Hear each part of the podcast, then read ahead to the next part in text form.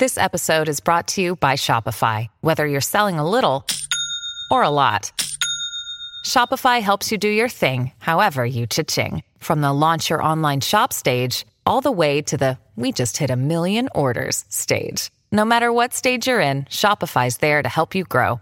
Sign up for a $1 per month trial period at shopify.com slash special offer, all lowercase. That's shopify.com slash special offer.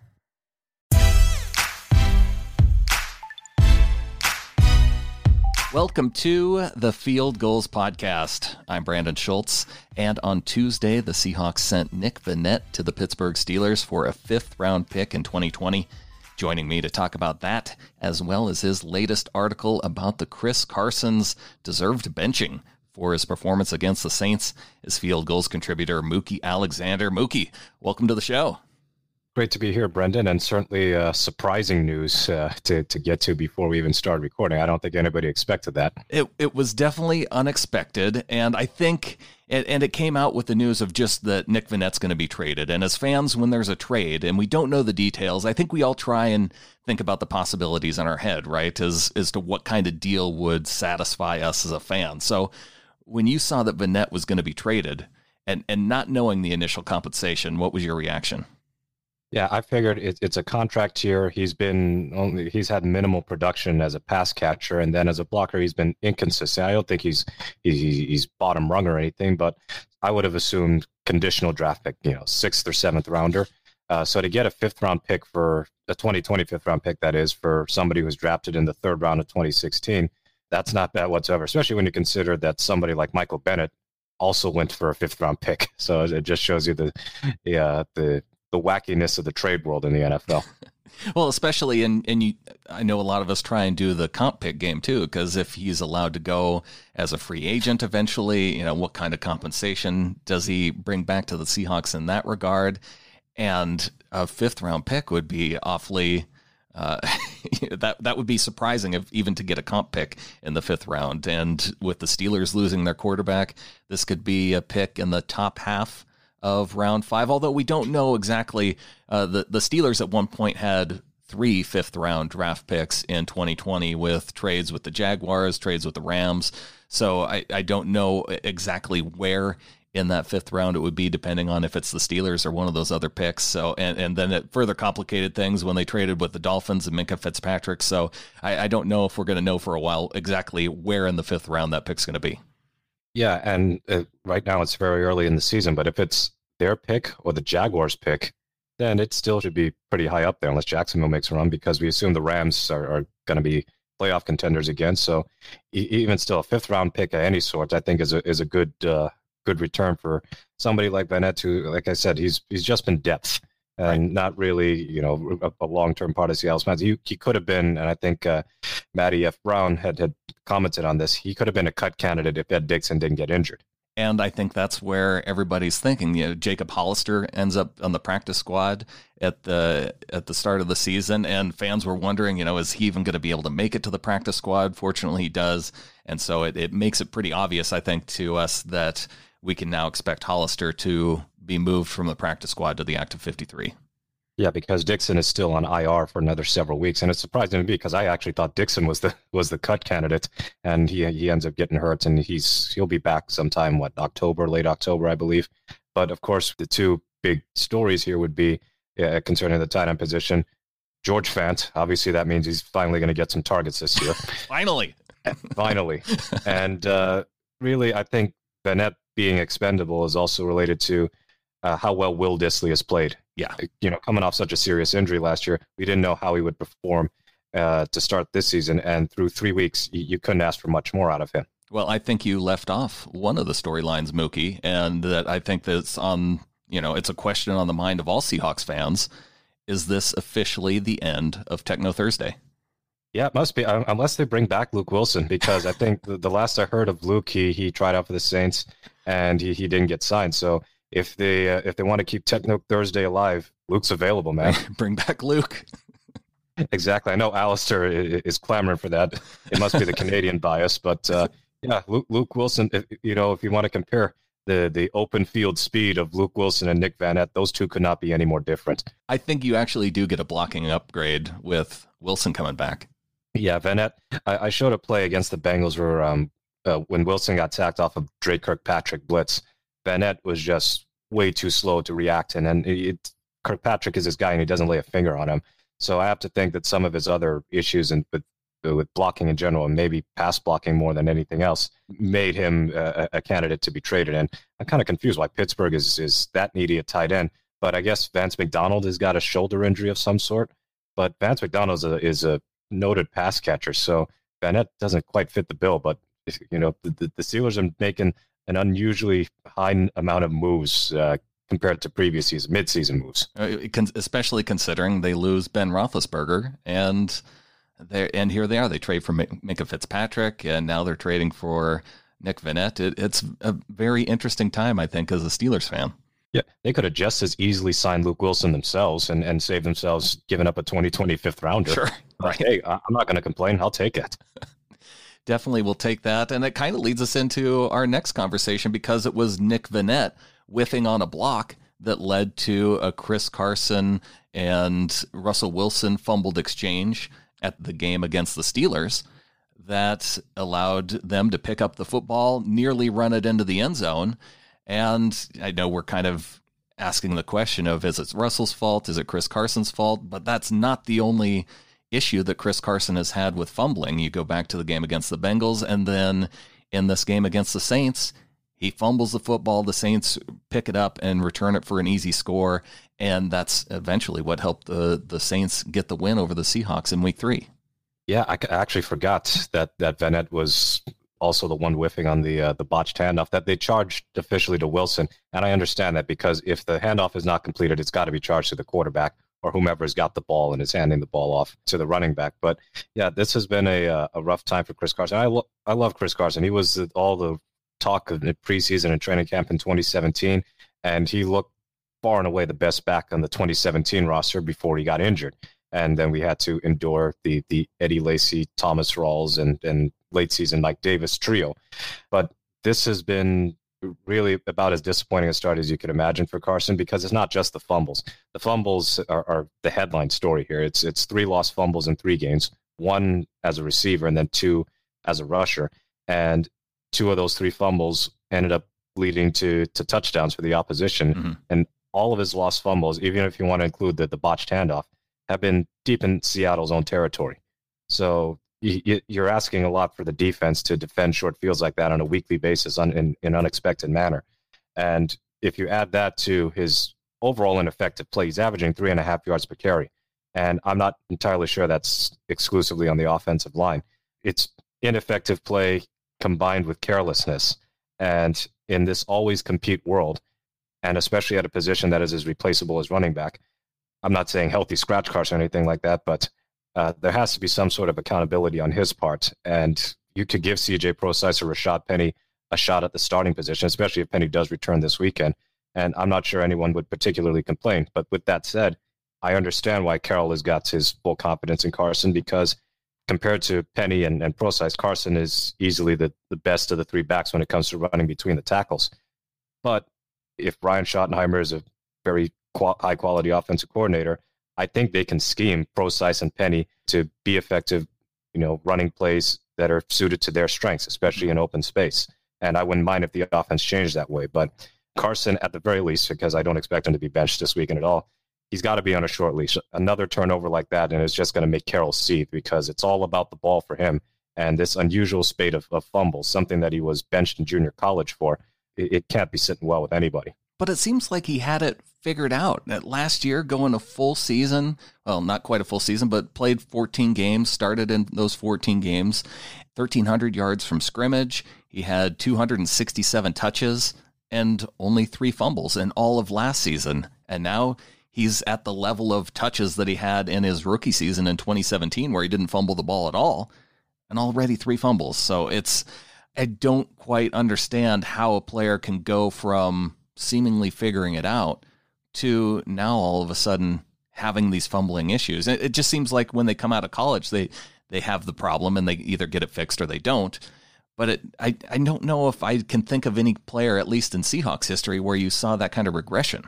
Yeah, it, it could also just be some bad luck. Uh, you know, a couple of those fumbles, in fairness, look like pretty good defensive plays. Yeah. And I remember last year, the very first game of the season, he lost the fumble because Von Miller just literally ripped the ball right out of his arms. And that's Von Miller for you.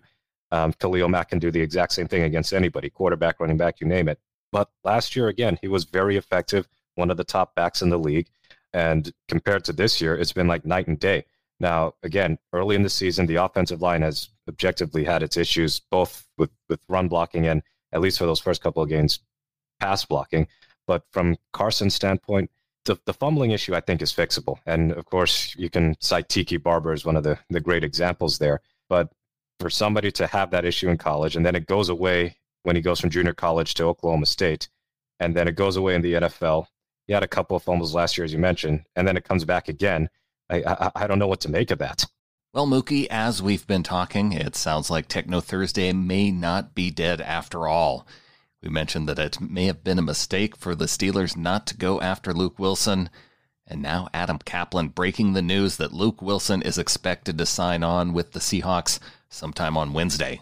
So not only does Seattle pick up a 2020 fifth rounder, but they may also have a mild upgrade over what we've seen from Vannett so far this season.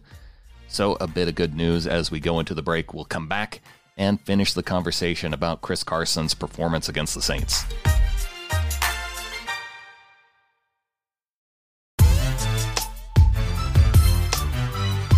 For tuning into the Field Gulls podcast. Subscribe to this show as well as the other NFL podcasts on SB Nation at sbnation.com slash NFL podcasts. Mookie, we've been talking about your latest article and how it looks into that idea that Chris Carson's performance against the Saints was worthy of him getting benched. And in that article, you highlight two back to back plays one where Carson misses an open lane on third and six and then on fourth and five, he gets absolutely blown up while protecting Wilson on his pass attempt to Tyler Lockett. Yeah, it, and it was a, it was a blitz. And of course, you're referring to this was when they're down 27-7. The Saints just muffed the punt, and then the Seahawks have an opportunity to to cut it to 27-14 a lot sooner than they actually did. Mm-hmm. And third and six, it, I don't like the play call in the first place, but still, they ran the ball, and it looks like there's a hole on the right side, and Carson opts to go to the side where there's an unblocked linebacker and he gets stuffed right away. And that's one bad play. But then the next bad play, I feel like Wilson still could have hit that throw to Tyler Lockett anyway. Yeah. But it didn't help that Carson, who's normally the the top pass blocking running back on the depth chart, he ends up getting completely run over by the blitzer. And Wilson's got to hurry the throw just a tad. And that's the difference probably between a touchdown and an incomplete pass and a turnover on downs. And as others have been studying tape, that fourth and one play in the same game, uh, that was late in the first half and got stuffed. It looked like Carson could have cut to the outside, and he might have just had a misread there, and he basically ran right into the teeth of the defense, mm-hmm. and that is quite costly because again, it was thirteen to seven, no no reason to panic, and instead of keeping the drive alive and at least getting a field goal out of it, and certainly denying the Saints the ball again before the, the second half can start, uh, it turns into 20 to 7 and, and Seattle's facing an uphill battle. So like I said, it's not just the fumbles, not just the not just the ineffectiveness, but that Saints game in particular had to have been one of the worst showings of his career. And, and we didn't even bring up the slips. Right, uh, he had issues with with slipping on that field, and he, he even slipped after changing his cleats. So I don't know what was going on there, but he looked like what we're what we've widely mocked Christine Michael for, which is poor balance.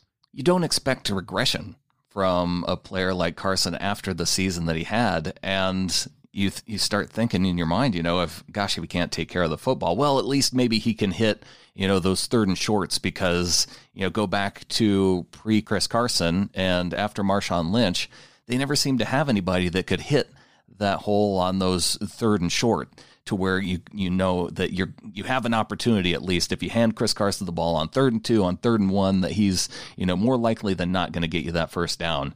And he had multiple opportunities against the Saints he had those slips, and now you're asking yourself, well, you know, what is Chris Carson's role going to be if he can't hit those third and ones? If he can't, you know, stay on his feet in the backfield and at least pick up three or four yards on first down, and if he's fumbling the ball in the backfield, so it it makes you wonder, gosh, is CJ Prosise where you go? And they tried that in the game against the Saints. They gave Prosise a couple carries, but he was pretty ineffective too, especially running in between the tackles. Yeah, and I can't imagine a scenario where you would. I think it was the third and one that Prosise had in the fourth quarter, and they tried running him up the gut, and and that got stuffed. And the few other times that Prosise has ever carried the ball, even dating back to his rookie season, CJ Prosise is not your short yardage back, pretty much ever. Mm-hmm. Uh, so Rashad Penny, I think, has got a better chance of being that back, and he's still young. He's still got a lot to to learn. But for Carson, I can chalk that that Saints game hopefully to just one really bad game because even the mistakes he made against Pittsburgh and, and Cincinnati, he still had some effective moments. Now it doesn't necessarily show up uh, with, with, the advanced metrics; it, it paints him in, in, an unkind manner.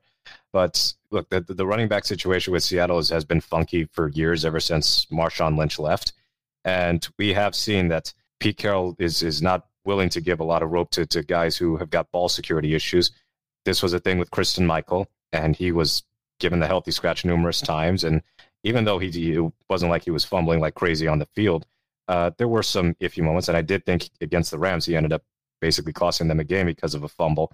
And then Alex Collins, uh, who had one good season in Baltimore, mm-hmm. he had fumbling problems with Seattle, and then he had fumbling problems with Baltimore. Now he's out of the league for multiple reasons, including legal issues. So for Carson, there are ways for this to get better. Hopefully, Arizona is a, is a get well game for him because that Cardinals defense, if we're being honest, is quite bad.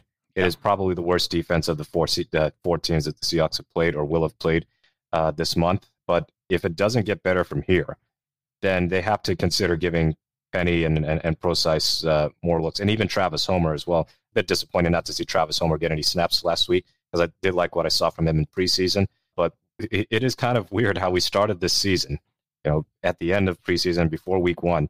And we're getting on Penny for really not showing much burst and, and struggling between the tackles. And then Prosise, it's never been a talent issue for him. It's just been an issue of staying healthy. Well, Prosise is healthy now.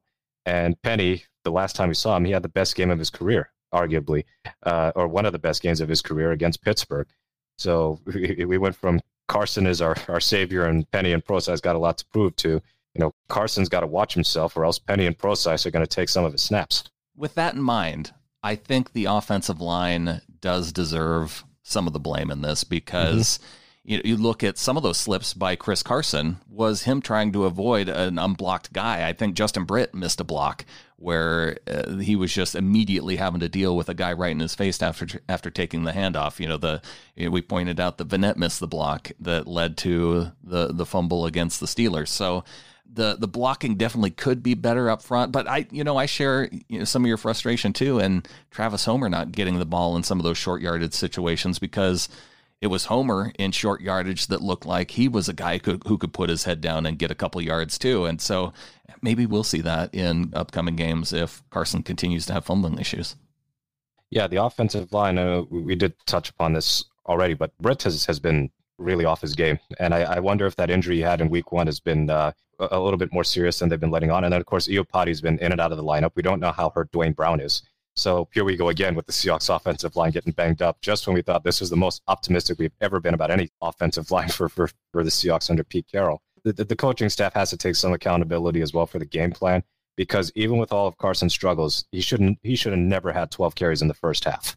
But basically, after that fumble, that should have been a significant reduction in touches the rest of the way. Yeah. Uh, and I guess in fairness, he only got three touches uh, in the second half, three carries in the second half.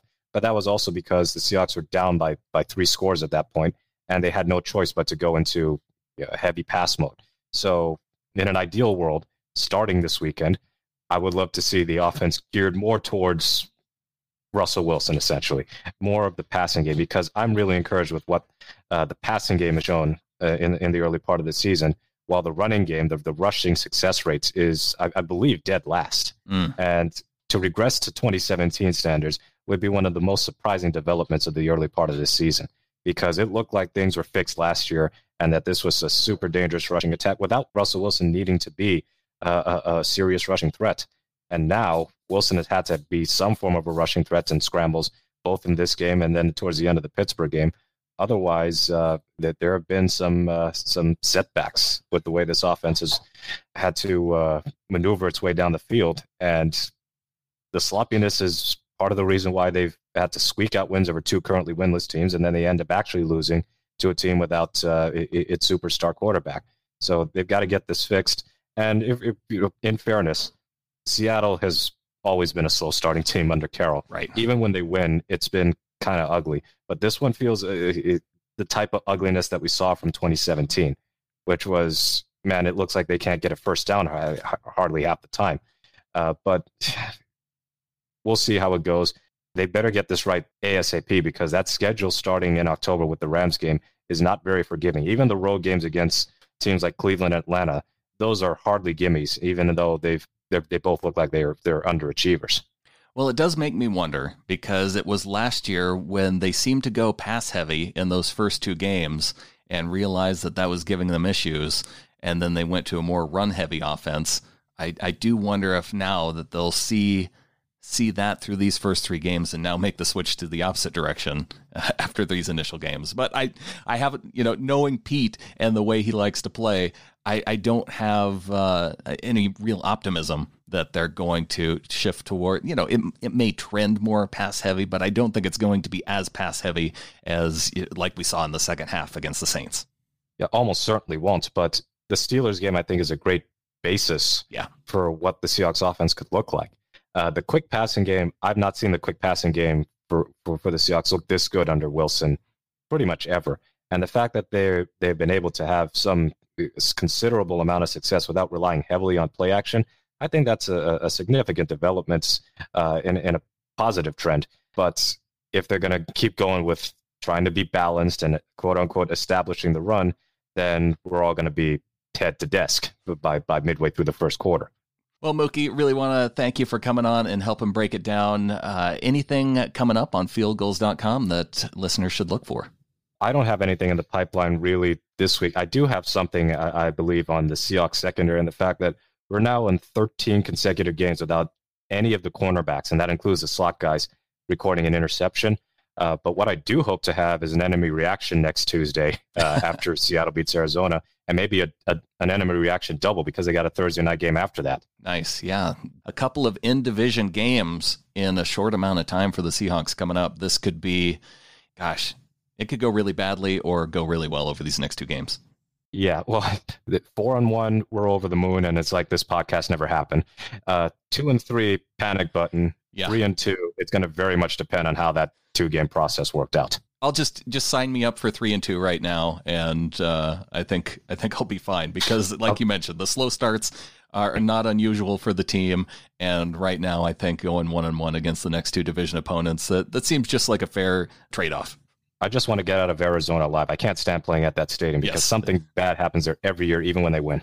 Yeah, I think in Major League, what uh, what did he you know pray to Joe Jobu? What they need to set up like a Joe Jobu statue in the Seahawks locker room uh, ahead of this game against Arizona. Just I think to to be safe. Bubble wrap everybody. It's going to be hard to play the game that way, but uh, I think that's the most effective way to get out of there alive. All right, Mookie. Well, with that, I think uh, that's a, a good uh, a good note to get out of here on. Thank you for having me. A big thanks to Mookie Alexander once again. Be sure and give him a follow on Twitter at Mookie Alexander and check out his articles at fieldgulls.com. Right on the homepage, titled Chris Carson's Performance versus Saints was bench worthy. Other articles to look for at fieldgulls.com. Kenneth Arthur has the details on the Seahawks trade for Nick Vannett. Mookie also has an article announcing the release of Jachai Polite from the Seahawks practice squad he was a third round draft pick by the Jets that the Seahawks picked up. And there was maybe some potential there, but he was released from the practice squad this week. So check out the details there, all at fieldgulls.com. And lastly, you can subscribe to the show and any NFL podcast on SB Nation by going to sbnation.com slash NFL podcasts. And until next time, go Hawks.